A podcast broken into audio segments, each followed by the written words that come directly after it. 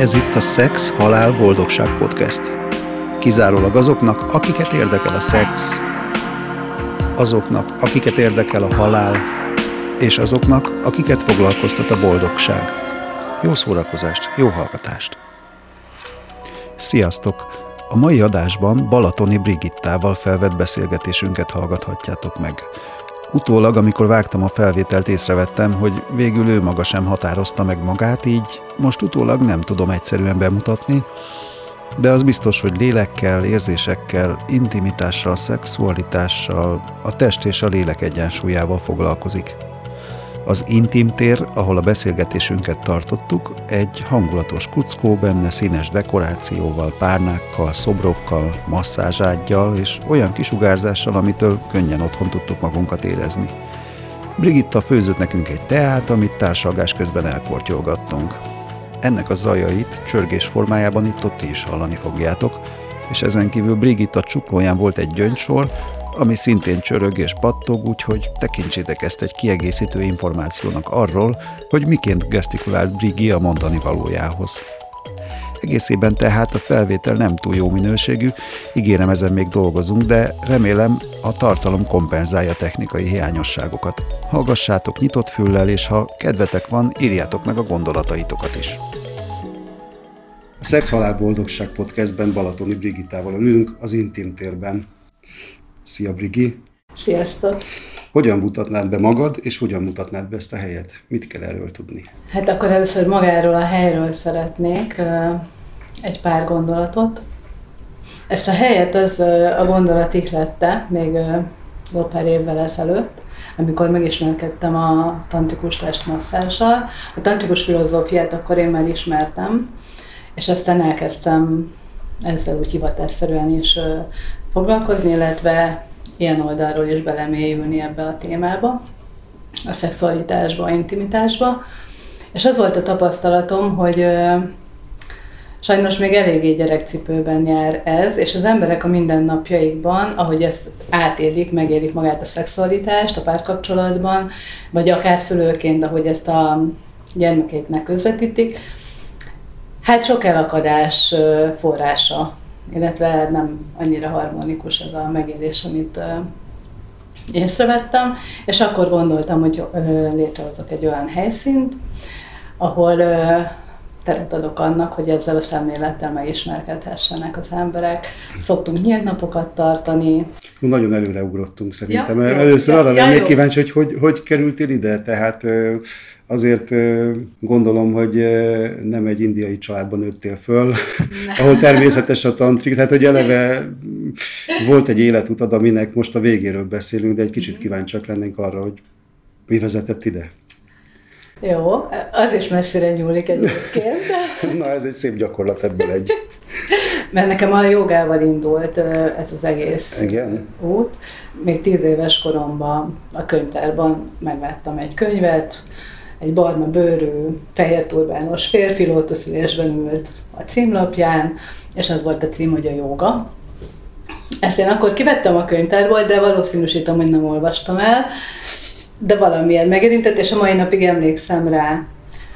Utólag megkerested azt a könyvet? Nem, nem, nem, de jó ötlet, de nem, nem. Viszont aztán ugye engem a filozófiai rész kezdett el nagyon érdekelni és vonzani, meg ez a megfoghatatlan tér, hogy ugye nem csak test vagyunk, hanem... Ú, ez tíz évesen már volt ilyen gondolat hát, benned? tizenkettő Aha.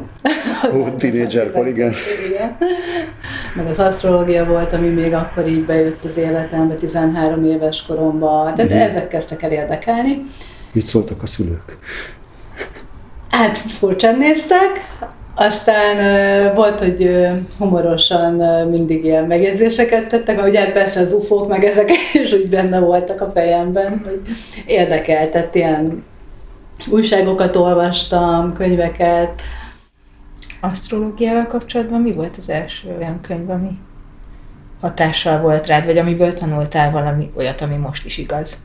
Hát még most is megvan egyébként ez a könyv, címét nem tudom, ugyanis én kölcsön kaptam azt a könyvet, és volt otthon írógépünk, anyukám gépírónő volt, és legépálta nekem azt a könyvet, és a mai napig megvan már sárgák alapjai, de annyira részletesen le van írva, tehát a házakról, minden, minden, minden.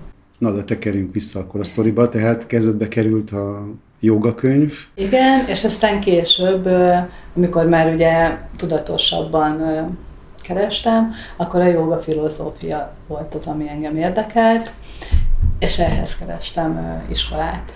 És akkor olyan tanfolyamra kezdtem el járni, ahol nem csak joga gyakorlás volt, hanem elméleti oktatás is. Uh-huh. És a tantikus filozófiai rendszerrel is ott ismerkedtem meg. Ez hát kb. tizenkilenc évvel ezelőtt volt. Úgyhogy azóta járok ezen az úton. Természetesen egy nagyon hosszú útkeresésem volt, tehát ö, nem tudtam még mi az, ami úgy tényleg az élet feladatom, vagy beleillik a sors feladatomba. Rengeteg mindent tanultam, tapasztaltam, de mindegyik, mintha így egy irányba ment volna.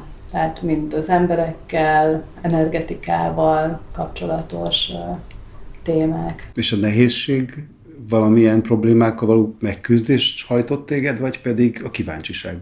Egy, egy belső tudásvágy inkább. Uh-huh. Tehát a, a megismerésvágy, uh-huh. igen, igen, igen. Hogy, mert érdekelt, a mai napig megvan ez nagyon erősen bennem, tehát nagyon erős inspirációim vannak, és tanulok a mai napig. Tehát most is járok a Narod Akadémiára, tehát hogy ez... És azért, mert érdekel, de soha nem azért kezdtem el, mert valami olyan célom lett volna vele, hogy na most akkor ezt majd így vagy úgy hasznosítsam, hanem egyszerűen csak így magamért. Aztán persze hasznosítom uh-huh. ezeket a tudásokat.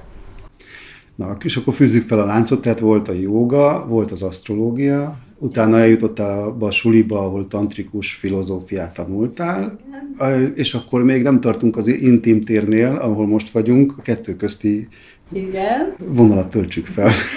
Pont-pont-pont adott vonalat. Egyébként szociálpedagógusként végeztem, és é u-s pályázatok elbírálásával foglalkoztam. Hú, hát ez rokon szakma, mint a jóga. Úgyhogy ez volt a civil életem. Itt kerestem úgymond a, a pénzt, de az életem ugye nem erről szólt, hanem egyébként nagyon jó volt az is, mert fantasztikus emberekkel találkoztam közben, meg voltam együtt, de az életem ugye a jogáról szólt, tehát én ezzel foglalkoztam, utána oktattam is ebben az iskolában, és kerestem az utamat. Tehát azért azt tudtam, hogy ott ez a pályázatkezelés, az nagyon szuper anyagi forrás, de nem az az, ami a lelkemből tényleg jön. Tehát ez, ez más. És uh-huh. ezt kerestem igazából. És akkor mindenféle rejti, pránanadi, téta, irinszelem, úgyhogy ezt sok mindent tanultam, és kerestem. De... Lesznek is kérdéseim ezzel kapcsolatban, jó, mert olyan dolgokat olvastam rólad, amiről nem is tudtam, hogy létezik. Úgyhogy, Úgyhogy ezeket uh, tanulgattam, és még egyik sem volt az, amire azt mondtam volna, hogy na igen, ez az, és akkor ez... ebbe így beleállok. A joga az mindig jelen volt, tehát az, az egy stabil dolog volt az életemben, meg hát most is az. És aztán ugye egyre jobban ö, mocorgott már a lelkem, ahogy teltek az évek, egyre inkább éreztem már, de még mindig, hogy, hogy oda már kevesebb energiát szeretnék vinni, inkább, inkább tényleg az élet feladatomba szeretnék beleállni, de nem tudtam, hogy mi az. És aztán elmentem egy jósnőhöz, Marika nénihez. Rákérdeztem az életfeladatomra, és ő csak ennyit mondott, hogy mosolyogva, körülbelül egy fél év múlva lesz egy kiúrás lehetőséged. Na oké, okay. Nyugati elme, ugye, mit kell ezért tennem? És akkor csak így mosolygott, és hogy észre fogod venni. Hát mondom, oké. Okay. Na, már izgultam, hogy úristen, tényleg észrevegyem a jeleket, mert mi lesz az, meg hogy. Hát fél év múlva tényleg egy olyan dolog történt, amit nem tudtam volna nem észrevenni. Nem volt előjele, nem tudtuk előre, de egy átszervezés történt a cégnél, tehát bekerült a minisztérium alá. Minden, és hát persze mindenkit átvettek, de azért nem ugyanolyan körülmények, meg fizetés, meg stb. De és akkor itt éreztem azt, hogy oké, okay, akkor ez most egy döntési helyzet, egy lehetőség. Azt tudtam, hogy ha váltok, akkor nem csöbörből vödörbe. Tehát uh-huh. vagy maradok a biztosba, vagy tényleg rálépek az utamra, de még nem tudtam, hogy mi az. És persze hát először mindenki megrémült, hogy úristen, most mi lesz. Én is először egyébként, hogy fú. És akkor eltelt egy-két hét, egy vagy másfél, és aztán így, így jött a, a gondolat, a sugallat, hogy oké, okay, tényleg bízok-e az isteni gondviselésben, amiről annyit olvasok, annyit beszélek róla, de hogy tényleg átmerem-e adni magam ennek, elmerem-e magam engedni.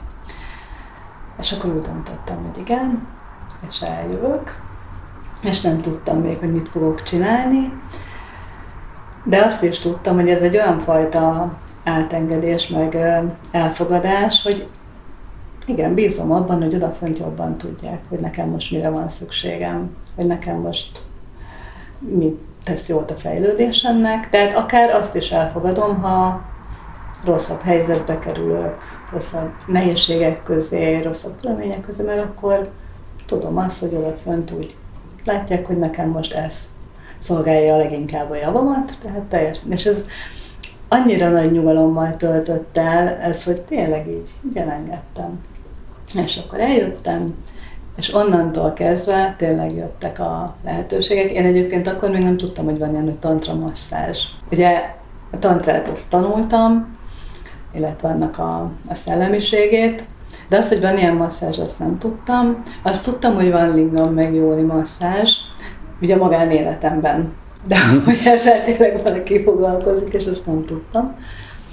De és akkor így eljöttem, és felhívott egy ismerősöm, beajánlottak, akkor ugye én már jogát oktattam, hogy tartsak messzen el jogát egy intimitás központban. Aminek én nagyon örültem, mert a naturizmus, ez az élet, szemlélet ugye már része volt a, az életemnek. Elvállaltam, és ott ismerkedtem meg ezzel a... De ott láttam, hogy van ilyen uh-huh. masszázs, és hát nem volt kérdés. Tehát ott éreztem először azt, amikor az első ilyen masszást megcsináltam, hogy ez én vagyok. Tehát, hogy ez tényleg így, így a lelkemből jön. Aztán elkezdtem masszírozni, és tényleg minden jött, tehát a hely, a, a lehetőségek, jöttek az emberek, akik ebben mind uh, tudtak t- segíteni, támogatni, mutatták, hogy... Ez volt a Bliss intimitás közben, az volt az? Igen, uh-huh. igen, igen, igen. Aztán ugye, ahogy az elején mondtam, azt láttam, hogy tényleg uh, jó lenne egy kis szemléletváltás ebben a témában. Egyébként szerinted miért van az, hogy a hogy ezek az irányzatok mind keletről jönnek, és hogy itt a nyugati gondolkodásból mi hiányzik, ami miatt nekünk egyfolytában az ázsiai gondolkodást, filozófiát, gyakorlatokat kell átvennünk ahhoz, hogy vagy egyáltalán tudsz egy nyugati gyakorlatot a, ebben a témában? Hát ugye a keleti hagyományrendszer, ugye ez nagyon-nagyon messzire nyúlik, és... Nagyon-nagyon régen, ugye még nem vált ez így külön. A nyugati gondolkodásmód ugye erre az jellemző leginkább szerintem, hogy valahogy mintha elfelejtené a lelket. Tehát, hogy nagyon a, a látható, megfogható dologra helyeződik a hangsúly, és emiatt van szükség arra, hogy azok a kultúrák, amik még megőrizték ugye a, a lélek felé fordulást, meg hogy a lélekből élést, tehát hogy onnan inspirálódjunk. De én azt gondolom, hogy ez mindenkiben ott van. Ezeket a tudásokat csak fel kell ébreszteni. Tehát csak, csak elő kell hoznunk magunkból, aki erre nyitott. Nyilván mindannyian más fejlettségi szinten állunk, tehát aki nagyon magas fejlettségi szinten áll, tudati szintekről beszélek, az is volt ö, valamikor nagyon kezdetleges szinten, és ugye hát elfogadjuk a reinkarnáció elméletét, akkor... Te elfogadod egyébként? Én el. Csak részben tartozik ide, de hogy te vallásos neveltetést kaptál, vagy teljesen materialista családban nőttél fel? Na, ez is érdekes egyébként, mert én egyáltalán nem kaptam vallásos neveltetést, annak ellenére, hogy ugye a szüleim úgy nőttek fel, de ők abszolút nem tartották, nem, nem tartották és nem voltak hívők. Ellenben... Nem közvetítették felénk azt, hogy ez így nincs. Ez ő nekik meg volt az a szemléletük, de ránk bízták. Nekem van még három testvérem, tehát ránk bízták, hogy de ha, ha én akarok hinni, hát higgyek, tehát, hogy ilyen uh-huh. tekintetben. És aztán az ominózus, nem tudom, a tizenkét tíz-tizenkét éves koromban volt, nem tudom, mi volt, de oda köthető az, hogy engem elkezdett érdekelni a vallás. Tehát ugye nagyon sokat gondolkoztam így ezeken a Isten, meg... Tehát ez a teremtés, honnan jövünk, hova megyünk. Igen, halál, ha. Ugye. És az egyik nagymamám, apukámnak az anyukája, ő járt templomba, tehát ő vallásos volt.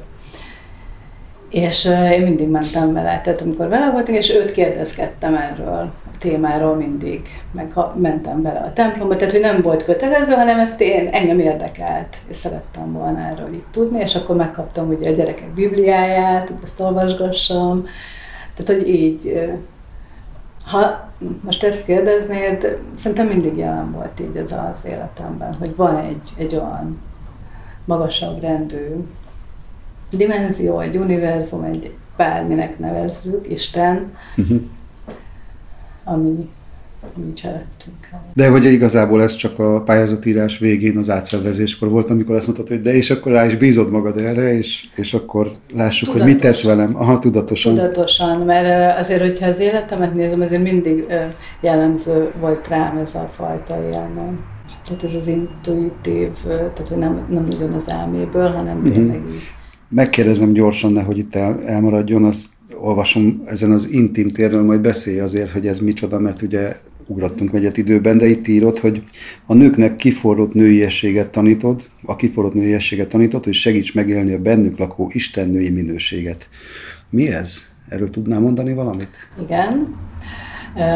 Ugye én energiákkal dolgozom elsősorban, úgyhogy jönnek hozzám nők ö, ilyen témában, hogy el vannak akadva a nőiességükben. Ezt hogy kell érteni, amikor elakad? Én nem voltam még nő ebben az életemben. Milyen, mi a gyakorlati tünete ennek, ha elakad valaki a nőiességében? Hát ennek egyébként lehetnek komoly fizikai tünetei is, tehát akár már szervi problémák is.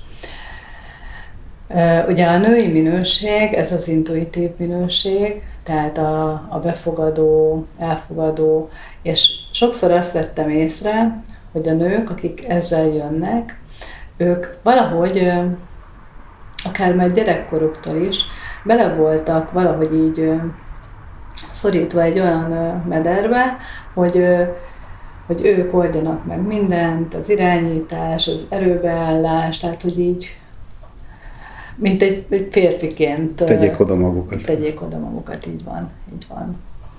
És ennek egy kicsit így a lelágyítása. Persze mindannyiunkban ott van a férfi és a női minőség, és hol az egyik, hol a másik uh, hangsúlyosabb, de azért alapvetően, a, ugye aki női testben született, ő alapvetően egy női minőséggel rendelkező.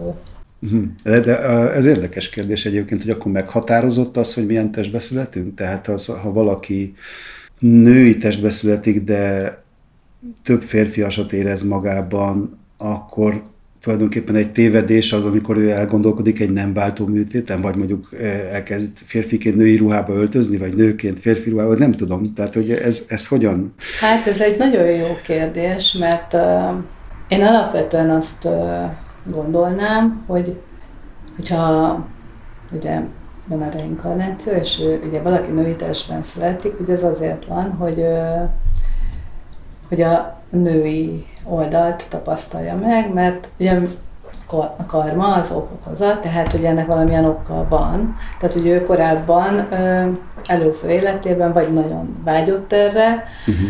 vagy nem tudom, olyan szituációkat élt meg, ami miatt most ez a feladata, hogy a női minőséget élje. Ugyanakkor én találkoztam olyan transznemű, hát nem tudom, hogy fiú vagy lány, nyal. Emberrel. Emberrel, igen.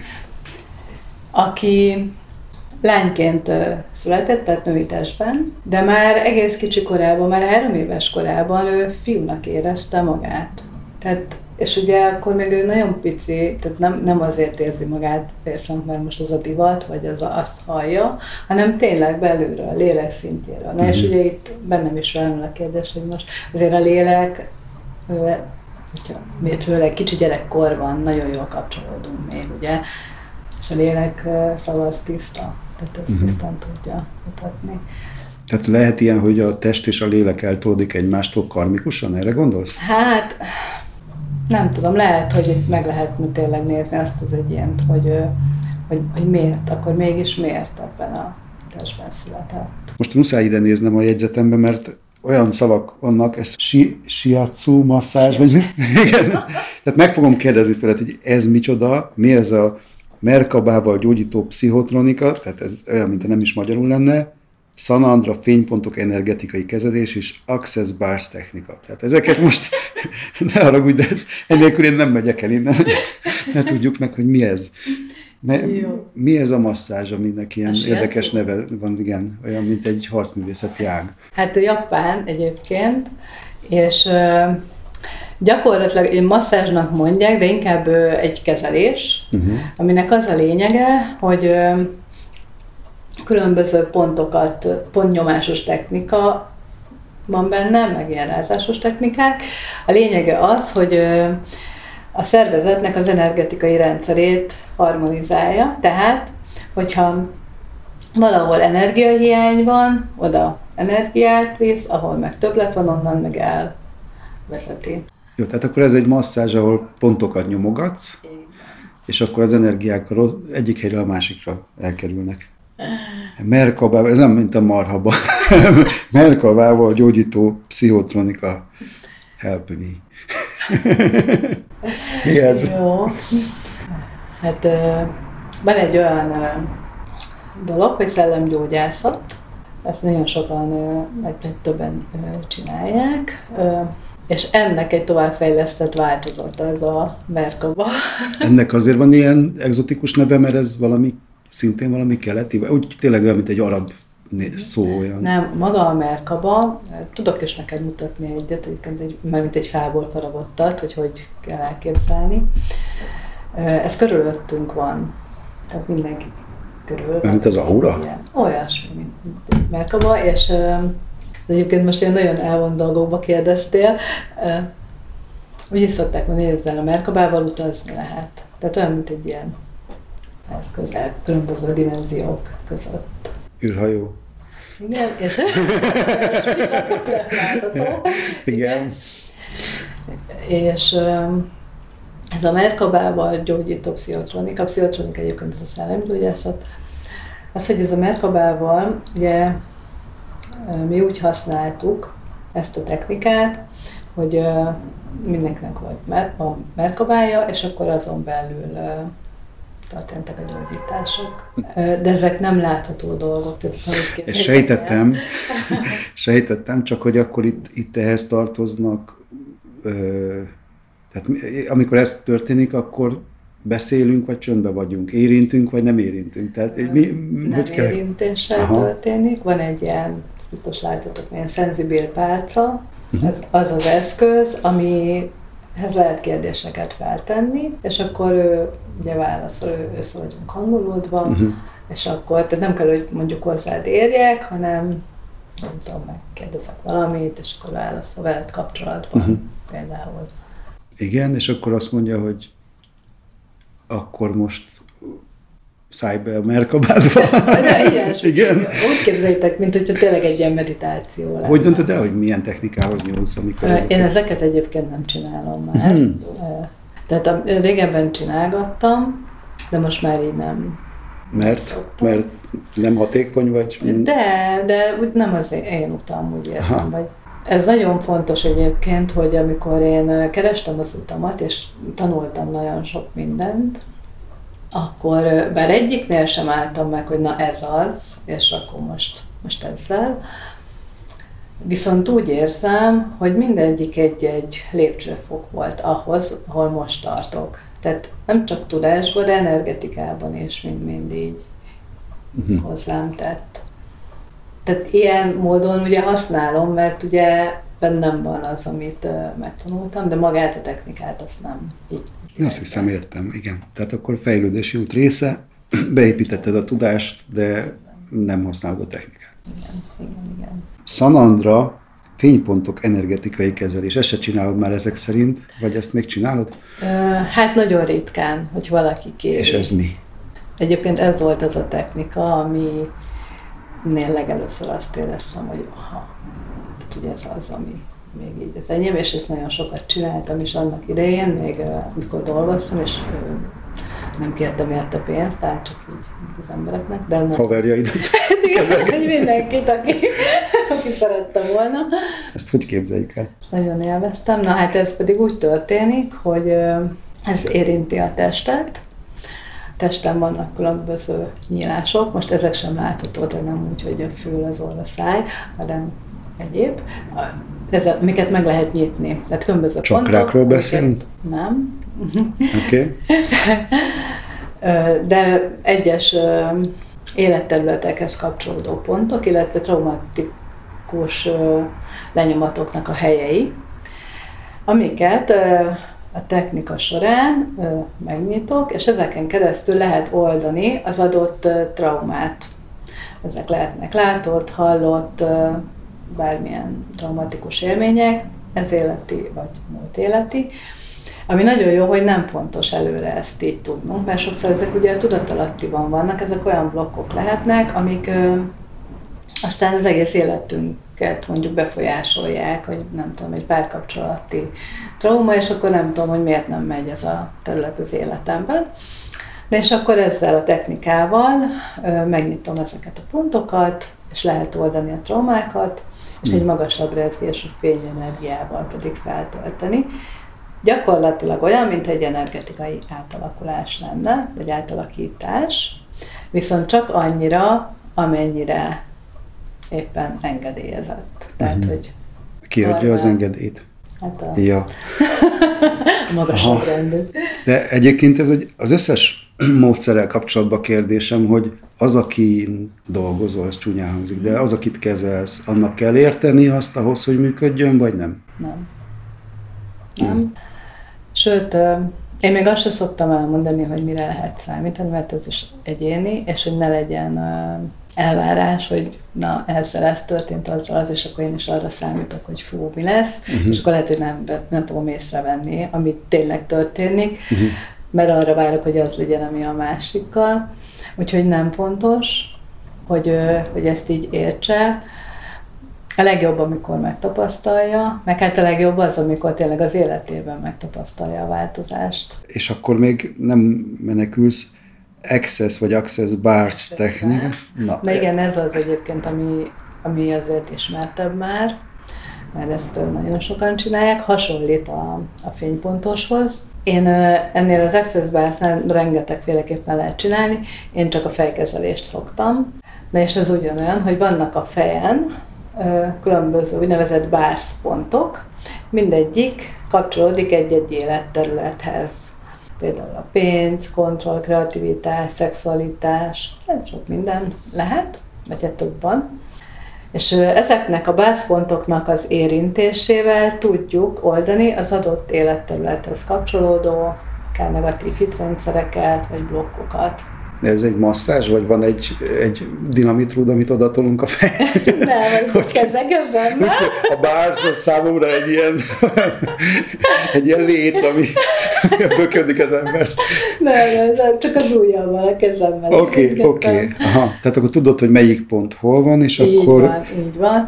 Oda én... idejön valaki, és azt mondja, hogy pénzzel van kapcsolatos problémája van, és tudod, hogy a fejének melyik pontjához érjél. Igen, ez viszont... Itt is az van, hogy mindegyiket, mindegyik területen végigmegyünk. Uh-huh. Tehát nem csak az. Beszélgetünk előtte, elmondja, de hogy végigmegyünk mindegyiken. Amúgy élheti meg úgy az egészet, mint egy fejmasszázs. Uh-huh. Tehát érzésre lehet. Aztán hazamegy és megváltozik a világ. Aha, érdekes. Alapvetően akik hozzád jönnek, azok nem tudom, hogy úgy nyilván akkor találnak meg téged, ha valami problémájuk van. Ezt jól gondolom? Nem feltétlenül. Nem feltétlenül. Tudnád-e tipizálni, hogy vannak-e nagyon jellemző női, meg nagyon jellemző férfi problémák, meg egyáltalán lehet-e nemek szerint tipizálni a problémákat, hogyha most a problémás Igen. vendégeid vagy klienseidről beszélünk? Lehet, ugyanis a nőkre jellemző inkább az, hogy konkrét problémával jönnek, Náluk gyakran van az orgazmus probléma, vagy ugye ez a nőiesség megélésével kapcsolatos elakadások. A férfiaknál, és azért mondtam, hogy nem feltétlenül problémákkal jönnek, mert jöhetnek azért is, mert fejlődni szeretnének, uh-huh. tehát jobban elmélyülni ebben a témában, a szexualitás szeretnék valahogy másképpen megélni. Jöhetnek kíváncsiságból, nők kevésbé szoktak ezért jönni. Hogy, Ott már általában bajban, bajban, amikor jönnek? Aha. Általában igen, de a férfiak jöhetnek csak az élményért, a tapasztalatért, uh-huh. illetve ők is jönnek uh, problémával, ilyen lehet uh, a korai magömlés probléma, ez uh, szokott gyakoribb lenni, a merevedési zavar. Tehát akkor a szexuális működéssel kapcsolatos problémákkal találnak meg. Igen. És egyébként meg kíváncsiak a férfiak. Igen, de férfiaknál is azért képzeljétek el, hogy az utóbbi időben szinte egy zsinórba jöttek olyan férfiak, akik egy hosszú házasságból léptek ki, ami nem működött jól, és ők inkább érzelmi nyitásra vágytak, meg, meg mint hogyha a férfiasságukban lettek volna letűrve. Sérülve. Sérülve, aha. igen. igen. Uh-huh. És, hogy, és egymásnak adták a számukat, vagy a számodat, ezért zsinórba jött. Nem. Ugyanab, ugyanabból a kocsmából. Nem tudok róla. De ez igazából így kapcsolódik, a, és a következő kérdésem ez, amit mondtál, mert kb. Választ is adtál, hogy lehet-e az intimitást meg a szexualitást külön kezelni az élet más területei. Től, akkor erre viszonylag egyszerű kérdés. Választ tudsz adni, uh-huh. hogy... Nem. Uh-huh. Még annyit egyébként így hozzáfűzünk, hogy még az érdekes, hogy hát az lehet, hogy, hogy a nők egyébként könnyebben beszélnek a problémát. Tehát amikor már eljön, akkor ők nyíltan, meg, meg sokat beszélnek róla. Míg a férfiaknál ők zártabbak ilyen tekintetben, tehát uh-huh. hogy a problémával is jönnek. Lehet, hogy el se jön, nem? Tehát van egy kapcsolati probléma, de csak a nő jön el. Hát igen. Van, lehet ez? Igen, lehet, uh-huh. lehet. Vagy van olyan, hogy a, hogy a férfi szeretne javítani, és a nő nem nyitott rá, és akkor így ezért a férfi jön. Létezik olyan, hogy csak az egyikük jön el, a kapcsolatban van probléma, és te ilyen távoktatással tulajdonképpen sírre teszed azt a dolgot, ami kisiklott? Lehetséges, volt már rá példa. Szerintem ez úgy működik, hogy ugye a férfiban, mondjuk ha a férfi jön el, történik valamilyen változás, ugye, tehát az energetikai rendszerében, ugye már tapasztalt valamit, vagy kioldódott valami, vagy bármit, tehát van egy átalakulás, és erre ugye reagál a partner, anélkül, hogy tudna róla, hogy most itt. Tehát így, uh-huh. így lehet, igen. Te mit gondolsz a függőségről? Társfüggőség, vagy szexfüggőség? Le, létezik-e ez? Vitatott, tehát, hogy van, aki mondja, van olyan pszichológiai irányzat, ami szerint ez nagyon is jellemző addikció. Lehet-e, hogy, hogy ez csak egy divat, hogy ezt szóba hozzák, de mit gondolsz erről? Én nem gondolom, hogy, hogy ez csak egy divat lenne. Szerintem létezik, de nyilván ennek is... Ugye nagyon-nagyon mély lélektani ö, problémák állnak a, a hátterében. Tehát ugye, hogy valami hiányzik valamit, és ezt kívülről szeretné megkapni, de belül ö, lenne jó rendet tenni. És akkor te ebben tudsz segíteni, hogy belül rend legyen? Hát igyekszem. Igen. És akkor jó esetben ez hat arra, hogy igen. Vagy... Más típusú kötődés vagy elengedés, tessék? Amikor belül rend van, azt hívjuk boldogságnak? Harmóniának. Harmóniának. Uh-huh. Hát ami, ami magával hozhatja ugye a boldogságot. Uh-huh. Igen, mert akkor ugye, mert ha én kívülről határozom meg azt, hogy én jól érezzem magam folyamatosan, akkor ugye, ha kívül valami nem működik, akkor összeomlik a rendszerem, akkor, akkor én sem leszek jól. Tehát ez akkor mindig függésben vagyok valami külső dolgoktól.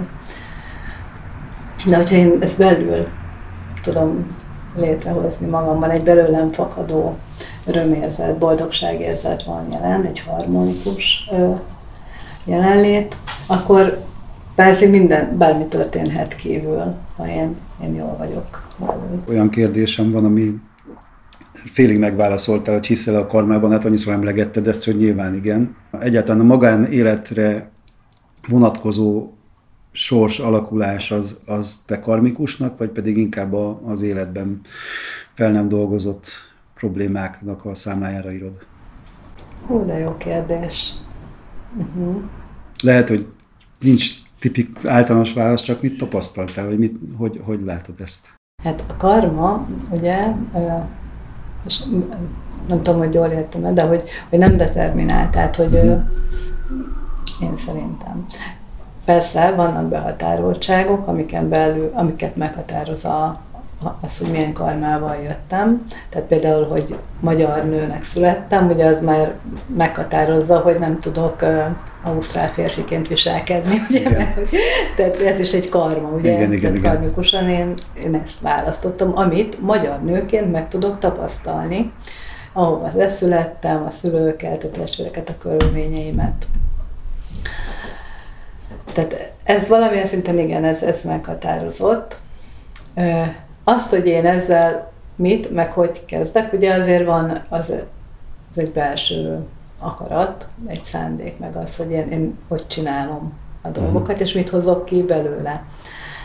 Tehát olyan nincs, hogy valaki karmikusan arra ítéltetett, hogy egyedül maradjon élete végéig, ne legyen párja, mert hogy akármit küzd, próbál ismerkedni, nem tudom, eljár vízi balettra, mindenre, és, semmi, és nincs, nem akad senki a hálójában, akkor ez nem, ilyen karmikus determináció nincs, vagy nem valószínű, szerinted? Hát, ezt nem tudom.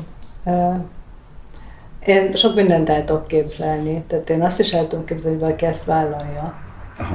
Hogy, mert azt is el tudom képzelni, hogy valaki azt vállalja, hogy hogy mondjuk ebben az életben, mint nő, nem szül gyermeket. Szerintem az a jó, hogyha hogy tudunk élni, hogy ö, amiben vagyunk, azt úgy, ö, tehát összhangban vagyok a lelkemmel, akkor ö, az, ami számomra karmikus vagy feladat, akkor azzal is összhangban tudok működni. Tehát nagyon nem feszülök ellene. Hanem, hanem akkor azt úgy csinálom, mert, mert most ez... Mm. Ami nem jelenti azt, hogy nem élhetem meg nehézségként, ami nehézség. Tehát, hogyha ha valamit, mondjuk egy döntést, vagy egy irányt, hogy felvállalod azt, hogy tudom én, rájöttél, hogy neked nem kell gyerek, vagy te holnaptól kengurunak akarsz öltözni, és úgy akarsz állni. Tehát, hogy valami van, ami, ami te érzel belülről, de akkor az nem feltétlenül jelenti azt, hogy egy, egy döntést, ha könnyebben hozol meg, akkor az a te karmikus utad. Igen. Tehát, hogy lehetséges, hogy mondjuk ez egy olyan döntés, amit te külső nyomásra hozol meg, mert a szüleid azt várják, hogy menj hozzá ehhez a fiúhoz, vagy vedd el ezt a lányt, vagy menj erre a munkahelyre, vagy legyél orvos, vagy mit tudom én, ami külső nyomás, de karmikusan nem az jön. Igen. De hogy akkor erre nem reakció, vagy nem lehet-e jó mércének tekinteni azt, hogy nekem ez karmikusan feladatom-e, vagy nem, hogy, mit é- hogy könnyen megyek abba az irányba, vagy nem. Tehát ez két külön sztori, hogy ez könnyen szerintem... tudok egy döntést meghozni, meg hogy ez karmikus feladata. Szerintem igen. Egyébként ez pont a, jó is, hogy mondtad ezt, hogy most mi alapján hozom, hogy most külső nyomás, vagy, vagy nem. Mert szerintem ez fontos felismerni, hogy tényleg... Én szeretném, mert ugye a karmikus az is, amilyen adottságokkal jövünk, meg képességekkel. Tehát nem véletlenül hozzuk azt most magunkkal, mert hogy azzal van most valami fajta feladat, tehát azt jól lenne kibontakoztatni uh-huh. azokat az adottságokat, mert hogy azért az valószínű kapcsolódik ahhoz, amit most nekünk kellene csinálnunk, ami jöttünk. A, ugye, amikor a lélekre születik, ugye a tapasztalatszerzés miatt jön, hogy megtapasztaljon dolgokat, amiket vállalt. És még egy gondolat csak ehhez, hogy, hogy és itt jön be ugye az önismeretnek a szerepe, hogy ugye ez nagyon-nagyon fontos, mert, mert akkor, hogyha ezt fejlesztem, akkor fogom tudni eldönteni, hogy most ezt tényleg én szeretném, az enyém, vagy csak egy külső elvárásnak szeretnék megtalálni. Uh-huh. Most elképzelem, hogy ide jön valaki, aki mondjuk hamar föl tud mérni, nincs sok önismerete, és nyomogathatod a fejét bármeddig. A, nincs olyan nyílás, amin keresztül bemegy az önismeret, ha jól értem. Tehát, hogy, hát igen. hogy minden mindennel nem lehet helyettesíteni akkor. Nem, de el lehet ültetni kis magukat, uh-huh. el lehet indítani valamint, aztán... Igen, ez, ez, ez érdekes kérdés egyébként, mert sokszor a, nekem az az érzésem, bár nem én vagyok az interjú alany, de hogy mintha maga az egész New Age divat, ez olyan lenne, hogy na, találok valamit, elmegyek egy, nem tudom, egy, egy pránanadi tanfolyamra, és az én életem már meg is van oldva. És megúszom azt, hogy önismeretem legyen, megúszom azt, hogy rendezzem a körülöttem levő viszonyokat, hanem azt várom, hogy befizettem a pénzt, megmondják, mit kell csinálni, és akkor uh, tulajdonképpen bevásárolom magam a jóba. Én is tapasztalom ezt, hogy van egy ilyen elkényelmesedés, vagy nem tudom, ezt minek nevezzük, de szerintem az önismeretet nem pótolja semmi. Uh-huh. És hát a legnagyobb csiszolódási folyamat ugye ember és ember között van, tehát az emberekkel való interakciók során tudom ugye leginkább tapasztalni magamat. Neked mai napig vannak magaddal kapcsolatban felismeréseid? Igen. Egyértelműen igen. Mit gondolsz a monogámiáról és a poligámiáról, vagy poliamóriáról? Na. Szép fejezet. Igen. Nézzük az órát. Igen. Jó. És nem tudom, hol kezdjem. Számomra egy ideális kapcsolat, úgy néz ki, ez, ezt mondom el, jó, hogy jó. Én miben tudok most így azonosulni. Okay. És éltem is nyolc évig ilyen kapcsolatban. Hát, hogy most minek címkézzük, én tantrikus kapcsolatnak hívtam, aminek az volt a lényege, hogy ugye ketten vagyunk a párommal, egy férfival az alapkapcsolatban, amihez kívülről is be tudnak jönni ö, emberek, ö, nevezetesen, hogy a férfinak ö, lehet ö, több nővel szexuális, vagy bármilyen ö, kapcsolódása. Csak a férfinak? Igen, ez így indult. Igen, majd beszélek a női részéről is. Egyébként most már azt gondolom, hogy igen. Ö, méghozzá ennek az volt a szellemi háttere, ö, amivel mi nagyon tudtunk azonosulni, hogy ugye, amikor két ember együtt van, akkor az első időszakban még tényleg egymást ismerik. Tehát oda még nem fér be más, mert ugye karmikus dolgokat egymással rendezik, csiszolódnak, tehát csak egymás felé tudnak fordulni, ugye, tehát nincs is hely másnak. De mivel ugye minden nőnek más energiája van, és a nő az energia, ugye, a kapcsolatban, amivel a férfi kapcsolódik, ezért ugye más nők más energiákkal tudják ö, ébreszteni és tölteni a férfit. És ez, a külső kapcsolódás, az alapkapcsolatot is tudja tölteni, tehát több lesz általa. Nagyon-nagyon sok múlik egy ilyen kapcsolatban, véleményem szerint, ö, a férfin. Hogy a férfi hogy menedzseli ezeket a kapcsolatokat, ugyanis nagyon-nagyon lényeges az őszinteség és a kommunikáció. Tehát mindenki felé. Tehát, hogy, hogy a szeretői viszonyokban is őszintén legyen kommunikálva, hogy ez miről szól. És ez a szeretői viszony nem feltétlenül, nem csak egy alkalmas együttlét. Ez lehet egy évig is tartó, ahol azért ugye már az érzelmi részek is megnyílnak, sőt, akármelyik együttlétben is uh-huh. ott van, de hogy mindenki helyén tudja ezt kezelni, hogy ez miről szól, ez az együttlét. Nekem ebben a kapcsolatban nagyon-nagyon jó tapasztalataim voltak. Tényleg nagyon-nagyon jól bejöttek ezek az energiák a kapcsolatban. Ismertem is ezeket a lányokat. Sőt, még olyan is előfordult, hogy, hogy az adott nő esetleg már más szintre szerette volna emelni ezt a kapcsolatot a férfival, de itt is a férfi volt az, aki ezt lekezelte, hogy tehát megmondta őszintén, hogy ő ennyit tud számára biztosítani, Hogyha ez neki nem jó, akkor ne legyen, mert inkább ez a kapcsolat, mert ugye az senkinek se jó, hogyha valamelyik nem érzi jól magát. De ezek nagyon jól működtek, mindig konfliktusok nélkül voltak ezek lekomolyabb. De ezt, ha jól értem, akkor azonos szellemi, vagy filozófiai, vagy világnézeti háttérrel rendelkező emberekről van szó.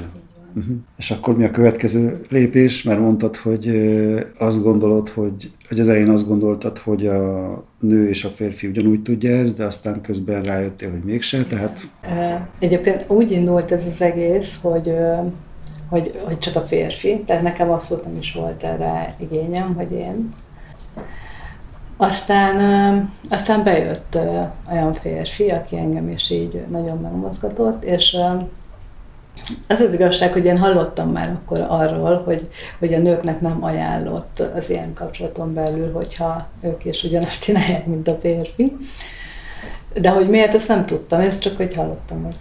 De hát a mi kapcsolatunkban meg belefért, hogy, hogy akkor ezt így megéljem. Aztán később megkaptam a tanítást is rá, miután már megtapasztaltam, hogy azért a férfi meg a nő nem ugyanúgy működik. Addig, amíg a férfi, eleve ugye ő a szellem, a tudati minőség a kapcsolatban, és a férfinek tényleg egy erős tudati tartása van. Tehát ő többnyire innen fentről ö, csinálja a dolgokat.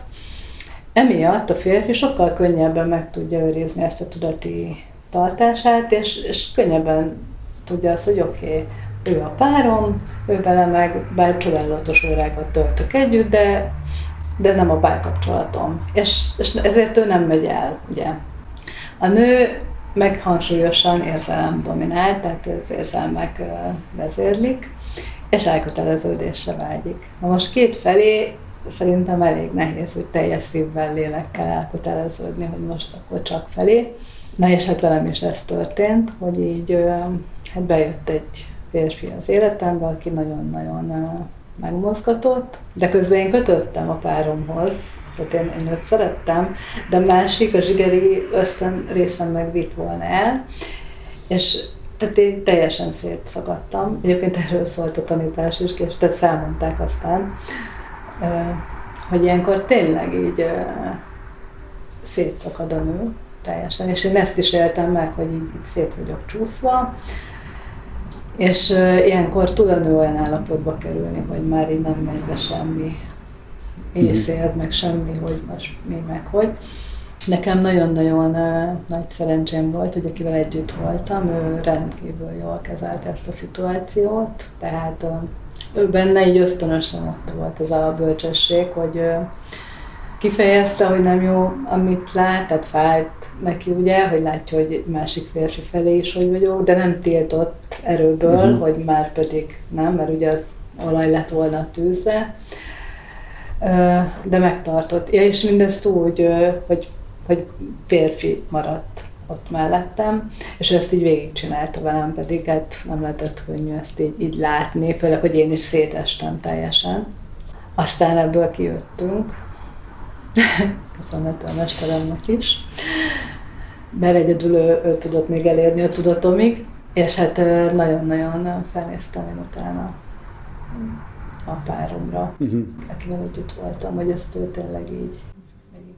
És akkor mi történik azokkal a nőkkel, akik ugye a szatellitként bolyong, bolyognak egy, egy ilyen kapcsolat körül, tehát egy kicsit ellene megy azzal a, azzal a egyenrangúságot hirdető irányzatokkal, nem? Tehát, hogy egy kicsit olyan fura, hogy, hogy akkor azok a nők, akik egy ilyen kapcsolatban kívülről csak ezt a másodlagos energetikában vesznek részt, nem tudom, hogy hogy hívják ezt hivatalosan, hogy akkor ők viszont nem tudnak megélni egy, egy olyan párkapcsolatot, mint ami a, ennek a központjában van. Tehát, mert hogy azt mondod, hogy viszont a nőknél nem működik energetikailag az, ami a férfinál igen. igen. Tehát, hogy akkor ők tulajdonképpen csak ilyen alárendelt szerepnek tűnik számomra, vagy ilyen udvartartásnak. Tűnik, de én azt érzem, és szerintem, szerintem talán ez így is volt, hogy egyrészt ők is profitálnak ebből az energiából, ugye. Miután őszintén van minden kommunikálva, tehát ugye az ő döntésük, hogy ők ebben most benne maradnak. Ha érett személyekről van szó, önismerettel, akkor el tudják dönteni, hogy azt az neki jó, vagy nem. Én mindig azt szoktam mondani, hogy ha több jót hoz, és hozzájárulás az életéhez, akkor ugye benne marad, ha nem, akkor, akkor kilép belőle, mert, uh-huh. mert a szenvedés az nem jó, sőt, tehát akkor... Igen, ez, ez logikus, igen. Hogy az ember nem ellensége saját magának.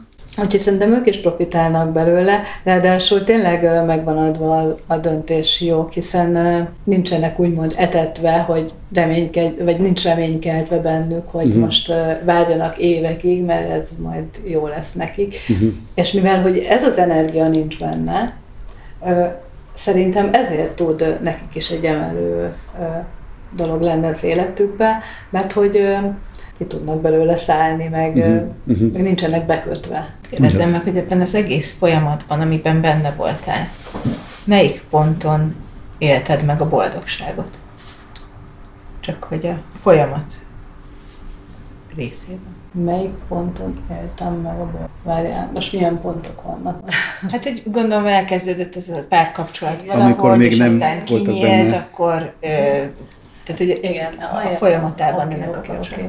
Igen, a középső része. Tehát amikor elkezdődött, azért bár nagyon gyorsan történt minden, meg nagyon-nagyon uh, tudtuk, hogy együtt, uh, de hát volt a csiszolódási folyamat is azért, ugye? Tehát ez, ez az eleje volt. Igen, elég komoly csiszolódások is voltak. És amikor kinyitottuk ezt a, ezt a részt, Hogy, hogy ez a tantrikus kapcsolat felé, onnantól az nekem nagyon-nagyon jó volt. Nekem az volt a leges legemlékezetesebb, amikor, mert ugye korábban én sem voltam még ilyen kapcsolatban. Az első ilyen alkalom, amikor az Attila elment, hogy találkozzon egy, egy másik lányal, akit ugye én is ismertem. Tehát egy körben voltunk, nem barátnők voltunk, de ismertük egymást. És, és ugye amikor megbeszéltük, hogy jól állt, akkor, akkor elmegy. És ugye nekem le kellett azt tisztáznom, így mondtam neki, hogy mivel én még sose voltam ilyen helyzetben, ezért nem tudom, hogy egyébként hogy fogok reagálni. Mert lehet, hogy most elmondom, hogy hú, persze csináljuk, és de szuper, de lehet, hogy amikor benne vagyok a szituációban, akkor meg egyszerűen szétesek, meg nem tudom, mi lesz. Úgyhogy én mondtam Attilának, hogy nem tudom, mit fogok reagálni, de azt tudatosítsa magába, hogy ő nem csinál semmi rosszat. Tehát akármit lát rajtam, hisztizek, sírok, bármi, ne legyen bűntudata, mert ezt ketten akartuk. Tehát ezt mi ezt megbeszéltük, nem tudom, mi lesz. És úgy is volt, hogy én... szándékosan nem is terveztem más programot magamnak aznapra, pont azért, hogy ne tereljem el a figyelmemet, hanem éljem meg, hogy tényleg ez milyen nekem. Tehát otthon maradtam, és elment. Egyébként nem volt rossz megélésem, nagyon-nagyon jó megélésem volt, inkább kíváncsi voltam, megvártam, de közben ugye figyeltem magam, hogy most tényleg nem kapcsol ebbe bármi. Úgyhogy nagyon-nagyon jó megélés volt, és hát elég meghatározó. Tehát te boldognak éreztem magam. Én boldognak éreztem magam, igen. Hm. igen. És azért, mert, mert ez egy stabil párkapcsolat volt. Tehát igen, ezt is hozzáteszem, hogy ezt nem mindenhol tudják az emberek megvalósítani. Nem minden férfi tudja ezt csinálni, mert ugye a férfiak is különbözőek, tehát van, aki szétcsúszik. Mm-hmm. Na ehhez is fontos szerintem egy élettapasztalat, tehát egy élettapasztalattal rendelkező férfi jobb eséllyel tud a tengelyben maradni. És az nagyon fontos tényleg, hogy a két embernek milyen a viszonya. Tehát, hogyha egy, egy stabil alapokon nyugvó kapcsolat, ahol tényleg megvan a bizalom, meg az őszinteség, és egy le, lélekszintű kapcsolódás, akkor, akkor szerintem ez működhet. Uh-huh. Szerinted a, az, hogy önismereti munkát végez egy pár mindkét tagja, az a kapcsolatba ahhoz hozzáad, vagy pedig inkább individualizálja őket, és mind a kettő megtalálja maga teljességét, és lehet, hogy kiderül, hogy a kapcsolat csak valamit pótlék. Tehát, hogy az önismereti fejlődés, az jelentheti ugyanúgy egy kapcsolatnak a végét, vagy a, a eljelentéktelenedését. Azt hittem nem fogom tudni kimondani, de siker. Nem feltétlenül tesz hozzá a kapcsolathoz, ha egyenként a két ember fejlődik a maga önismeretében.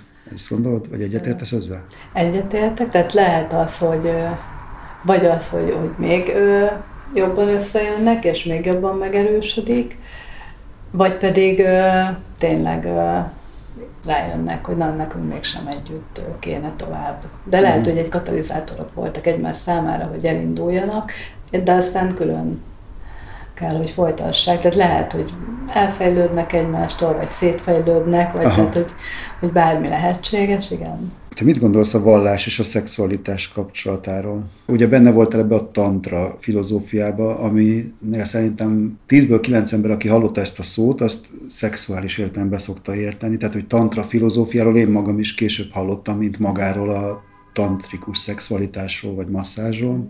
De hogy egyáltalán a, a lelki meg a, meg a vallás, mint valamilyen szertartásos művelet, ami a metafizikus kapcsolódáshoz, a szellemi energiákhoz kapcsol, ennek mi köze van a szexualitáshoz szerinted? Ha jól értettem, ugye akkor, hogy a tantrának van ugye a szellemi része, ugye ami a, a, a szellemi egyesülésről, aminek van egy vallásos színezete, és hogy ehhez, hogy kapcsolódik maga a szexualitás. Ezek Igen, meg, meg egyáltalán, tehát hogy a, a, a szexualitás ilyen nyugati agyunkban az azt jelenti, hogy van egy párom, azzal intézzük ezt a dolgot a négy fal között, és egyébként pedig a szellemi kapcsolódás, vagy az, hogy én mit gondolok a teremtésről, a metafizikáról, arról, hogy van-e valami a, a, a földi léten túl, az, ahhoz nincs köze. De arra vagyok kíváncsi, hogy a te fejedben mi van ezzel kapcsolatban? Hát én azt gondolom egyébként, hogy, hogy igen, tehát amikor itt a nyugati kultúrában ugye a szexualitásról szó van, ugye ez akkor a testi élmények, tehát a test. Itt megint ugye figyelmen kívül van hagyva, ami ebből szint, tehát az önvaló meg a lélek. Holott ö, szexuális egyesüléskor ö, akár tudunk róla, akár nem. Ugye a két isteni minőség a két lélek között van kapcsolódás. Az, hogy ez milyen mélységű, lehet ö, ugye, változó, de mindenképpen jelen van. És ö, nagyon-nagyon nem mindegy, hogy ez a szexualitás hogy történik meg, mert hogy, hogy energiák vannak, ha tudjuk, ha nem, energiák ébrednek meg, energiák kerülnek ki körénk, az univerzumba, tehát teremtünk, és ezért lenne fontos, hogy minél többen beletegyék azt a szándékot a szexuális együttlétbe, hogy itt most többről van szó, mint a két test élvezetkielégítés. Uh-huh. Akkor itt jön be ez az isteni minőség, vagy ez az istennő dolog, amit kérdeztem fél órája. Igen, igen, igen. Tehát, hogy ez. És uh, szerintem ez a, ez a szándékon múlik. Tehát, hogy hogy állok neki. Hogy mit szeretném. Tehát, hogy ez akaratlagos, nem sodródunk, aztán vagy kidugja fejét az isteni minőség, vagy nem, hanem van egy döntés. Igen, igen. igen. Ez, ez fontos számomra. Tettek is vannak, ugye nem csak döntés. Nem, nem. Tehát csak hogy a, a tettek mögött van egy ilyen szándék, hogy én most ezt miért meg, hogy... De hogyha bennem már ez így meg van ébredve, ugye, hogy akkor tehát ez nem olyan, nem most eldöntöm, hanem akkor ez úgy jön, uh-huh. ugye. Lehet-e szerinted tanulni a szeretetet, meg intimitást, meg érzékenységet? Lehet, szerintem. És akkor te... Úgy érzed, hogy te, amivel foglalkozol, abban ezt tanítod? Vagy? Hát eleve már maga ez a masszázs ö, olyan, hogy fokozza az, érzékeny, az érzékenységet. Tehát egy érzékenyítés történik. Ugye nagyon-nagyon finom érintésekből épül fel, uh-huh. ami által ugye nagyon mély szinteket tudunk ö, érinteni. Tehát uh-huh. a lelki, tudatalatti minőségek is érintve vannak, bár a testen keresztül. Uh-huh. történik, de hogy inkább ez a lényege. És uh, egy ilyen szituációban, tehát az intimitás, ez, ez nagyon-nagyon fontos, csak mivel akit masszírozunk, a befogadó állapotban van, ezért ő önmagával kerül elsősorban intim viszonyba. Mert ugye akkor tudok másokkal is intim kapcsolatot létesíteni, hogyha saját magamban megélem az intimitást magamban. Uh-huh. Uh-huh. Minden riportalanjunknak van egy kis kérdéscsokor, amire egy egymondatos válasz az, amit várunk. Ez nem jelenti össze, hogy a kérdések nagyon könnyűek. Van olyan rutin, aminek a bevezetése segíthet egy, az egyének vagy egy párnak a boldogsága teljes élet megtartásában? Tehát tudsz ajánlani valami rutint? A beszélgetés. Aha. Minden nap. Köszönöm. Mi van a halál után? Élet. Hol kezdődik az élet? Teremtéssel. Aha. És hol kezdődik a halál? Hát ez is a teremtéssel, mert egy új születik. Aha. Mi az élet célja? A fejlődés. Fontos-e az intimitás? Igen. ez, ez egy, erről még senki nem mondta, hogy nem. Létezik-e véletlen? Nem hiszem. Első szexuális élményed? Mesélj már. Hát, ha, ha tudsz egy egy mondatot, röviden. Ami beugrik. Óvoda, bölcsi. Hát óvodába csókoloztam először, vagyis óvodástársammal, szerelmemmel csókoloztam először. Ezt elmesélem. Jó, ez lehet? Simán. Nagyon jól hangzik.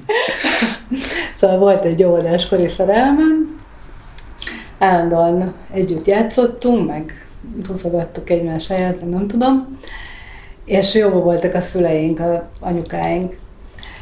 És egyik alkalommal, hogy akkor még vonalas telefon volt, két anyuka beszélgett telefonon, és akkor mondják, hogy beszéljünk mi, és Zolinak hívták. És beszélünk, és így mondja nekem, hogy legközelebb, ha átmegyünk hozzátok, csókolozni fogunk. Én megmondtam, hogy jó. De hát lefagytam teljesen, mondom, úristen, már előre izgultam, hogy mi lesz.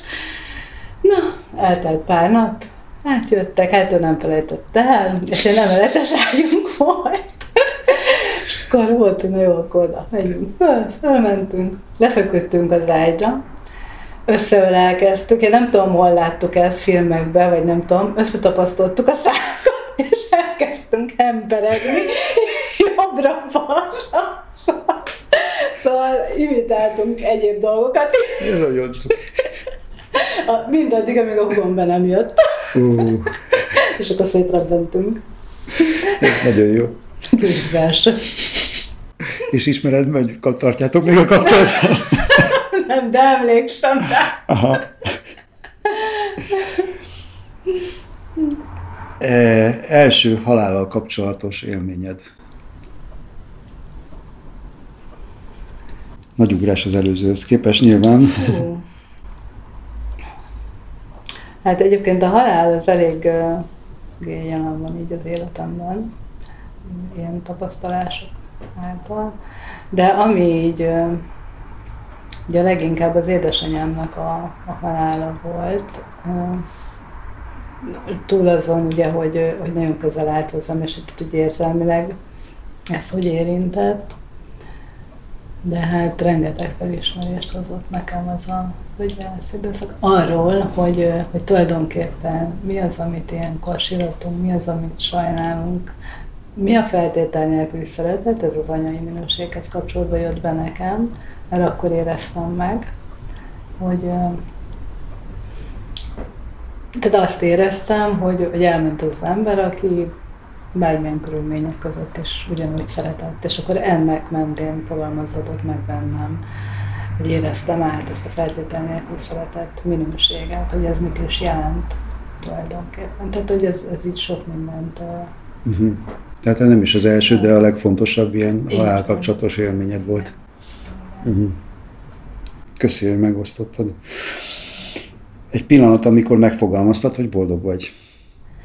Hát az akkor volt, amikor most az ugrott be, sok ilyen pillanatom volt, megvan, hál' Istennek, de most az ugrott be, amikor az Attilával, a kapcsolatommal összeköltöztünk, elég gyorsan ment, és akkor egyszerűen én azt éreztem, hogy, hogy tulajdonképpen minden itt van nekem bent, meg kint, ami, amire valaha is vágyhattam, sőt, még annál több is. Azt tanítanám az unokámnak, hogy pont, pont, pont, hogyan fejezni be ezt a mondatot. Hát legyen hű önmagához. Az alapjátos uh-huh. számára. Ez kerek. Van-e válságstratégiád? Mit csinálsz, amikor mélyponton vagy? Amikor mélyponton vagyok, hát ö, egyrészt ö, egyedül vagyok, tehát én nagyon-nagyon befele élem meg.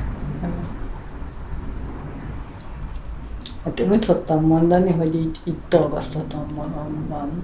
Én, én, sok, én nagyon érzelmi alapon működök, és, és így az érzéseket így megélem. Olyan is egy kicsit, mintha így kiégetném belül. Tehát ez az egyik. Aztán, amit még nagyon hangsúlyosan szoktam ilyenkor is, az a jóga, az a meditáció. Tehát az segít. Igen. Igen. Jó, és végezetül arra lennék kíváncsi, hogy bármi könyvet vagy filmet ajánlanál-e megnézésre annak, akit érdekelnek ezek a témák, amikkel te foglalkozol. Igen, a könyvet, A Lótusz Égkölét. Ami? Regény, vagy nem, tankönyv? Nem, tantrikus uh, szemléletről szól. Uh-huh. Szerző, magyar, indiai, afgán, nem tudjuk. Oké. Okay. Nem vagyok jó a nevek megjegyzésében. Ilyen. Hát ami engem nagyon uh, megfogott, ez a Szamszara nevű film, ez egy spirituális uh, jellegű. Tehát ezt ajánlod? Igen, ezt ajánlom. Szuper. Nagyon szépen köszönjük a beszélgetést. Nagyon szépen köszönöm én is. És Brigitta, hol találnak meg téged azok, akik hozzád szeretnének fordulni? Van egy honlapunk, az intim tér pont hu nevű honlap, Facebook oldalon, és elérhetőek vagyunk. Telefonszám van fönt? Van fent telefonszám, e-mail cím, mindenkit szeretettel, aki tapasztalni szeretne. Köszönjük szépen az ő nevükben is. Köszönöm. Ez volt a Szex-Halál-Boldogság, amiben Balatoni Brigittával beszélgettünk az Intim térben. Ha gondolataitokat, véleményeteket megosztanátok, írjatok a szex halál boldogság kukac gmail pont com címre. Nem sokára újabb résszel jelentkezünk, addig is hallgassátok a korábbi epizódokat. Sziasztok!